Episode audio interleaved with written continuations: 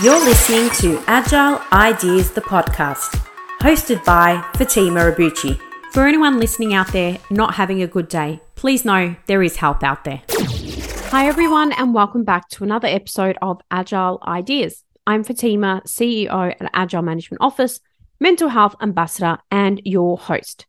This podcast is made possible thanks to Agile Management Office. We help businesses in three key ways improving organizational culture and delivery, supporting transformation and change, and streamlining governance and processes using 20 years of proven practice and the AMO way model.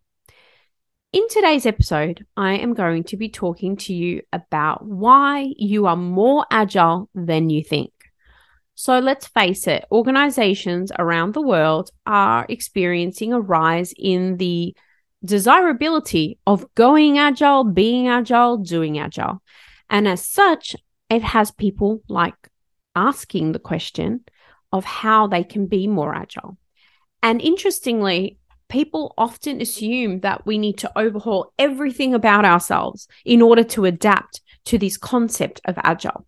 But what I want to say is that you would be surprised how agile you actually are.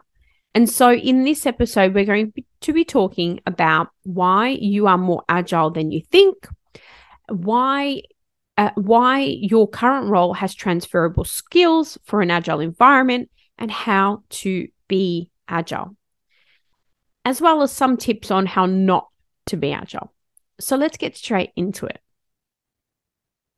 So, starting with the fundamentals, agile is defined in earlier podcast episodes. So, I'm not going to spend time explaining what agile based methodologies are. But what I will say is how important it is to be agile. Now, when we think about agile, it's about shifting into this new way of working which has been more evolved for some organizations and is starting to evolve for others. But it enables us to focus on not just a complete shift in our behavior, but also the fundamentals around the way that our teams collaborate and deliver and ultimately shift in our roles day to day. It sounds really daunting, and in many ways it is. An agile transformation is not a cup of tea. It is not simple by any means, and it can be done very, very poorly, but it can also be done reasonably well. Sometimes when you hear about the concepts of agile, you may think it's like hitting the delete button on everything you've ever been and everything you've ever done to meet the demands of this thing called agile. And it really isn't about that. If you think about it, I, I tend to tell people, believe it or not, that they are more agile than they think. And so I really wanted to elaborate a little bit more about how you can use your existing skills or role in a more agile environment. Simply put, I just think that many people have not been shown how their skills already uh, that they already possess are actually can, uh, are actually valid and can apply in an agile environment and what those roles might be. And the reason for this is a lot of agile transformations tend to start with a whole host of role changes. Role changes, structure changes, job descriptions. And I'll be honest, many of them, not all of them, but many of them are just new names for the same roles. For example, you hear the concept of journey analyst, which is effectively a business analyst with a change lens. And and there are many others as well, but that was just one of the ones that's more common. So when you think about your role today, whether you're a project manager, a business analyst, a project coordinator, a developer, a tester, etc., etc., etc., you are able to utilize those skills in an agile environment. For example, whether you're a developer, a tester, a UI UX designer, or otherwise, the transition for you may be less inconspicuous as the actual delivery methods that you're probably used to are similar. But the primary difference here may be that the whole development lifecycle is compressed into two week sprints, perhaps. And maybe you have more limited and defined goals over an iteration, which is a group of sprints. The ambiguity, though, lies within the non developmental roles. That is, the project managers, the administrators, coordinators, or the business analysts, as I just gave an example of a journey analyst, which effectively is a business analyst, but called something different. So, depending on which agile based framework that your organization is choosing to use, and there is many, many, many, and the list is growing. Some examples include DSDM, Scrum, and SAFe. The roles will vary. So, what better way to solve this problem than to provide you with some tips on the transitioning state of your current role to a more agile role? So, here we go. Here goes a few examples of current roles that have transferable skills and what they would look like in an agile environment. So, if you are a project manager, you would be responsible for the end to end management and delivery of project scope, time, and budget. And that is fundamental for a project manager. In terms of an agile role, you may be an iteration manager, which is responsible for the team's deliverables to resolve issues and act as an escalation path. Both these roles have transferable skills because they oversee the completion of delivery requirements, they ensure that the allotted tasks are being completed, and they support the team both up and down the line, meaning they support reporting up to management, but also the team that is in the trenches doing the work day to day. So, a project manager and an iteration manager are just one example of how a current role can transition to an agile role. By no means exhaustive, there are other types of roles also, but that is just one example. When we look at the role of a senior project coordinator, which often supports one or many project managers in a range of areas, including finance and risks, or a business analyst who elicits requirements and acts as an integrator between project and operations. They'll also often support testing and maybe run stakeholder workshops. Compare that to a scrum master and the Scrum Master manages the day to day activities of the project team. It manages the backlog, which are also known as requirements, and ensures things are on track, helps drive out issues, and ensures alignment across the enterprise, and also makes sure there is alignment with other dependent teams outside their own.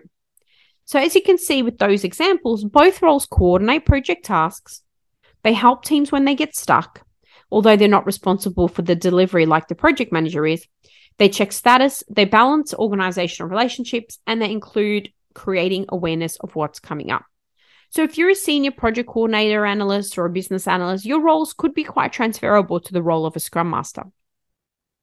And a third example a program manager. A program manager is ultimately accountable for what is delivered by the program or projects. It's responsible for delivery, multiple project teams, a delivery uh, to multiple project teams and also to deliver a common outcome to time, budget, and scope. And it may have multiple project streams and teams reporting into it. On the other hand, a product owner bridges the gap between stakeholders and the delivery teams. It owns the wider implication of any business change from an organizational perspective and defines the vision for the project and product and acts as a final arbiter of disagreements between team members. Ultimately, the product owner is accountable for the product, whereas a program manager is accountable for the project. But as you can see, both roles are accountable for what is delivered as they are actively involved in the beginning and the end and really are the facilitator of those inputs and outputs. Now, program managers typically have a lot more depth and breadth around project management skills, but these are things that could easily be learned or transitioned into a product owner role.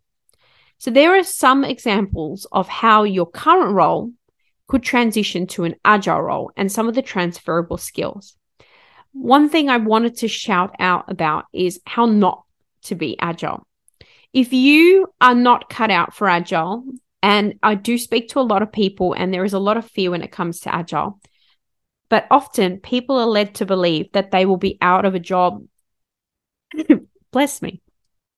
That they now have to spend a lot of money learning new skills, etc., etc. And yes, it's really good to upskill. Um, I think there's a lot of uh, training out there that provides some deep down knowledge of the agile environment, but you don't need to start with that. You've probably got a lot more skills than you realize. One thing you should know is that a lot of your existing capabilities are transferable and can naturally fit within an agile environment. Likewise, on the other hand, there is a lot of things people should unlearn if they are to be truly agile.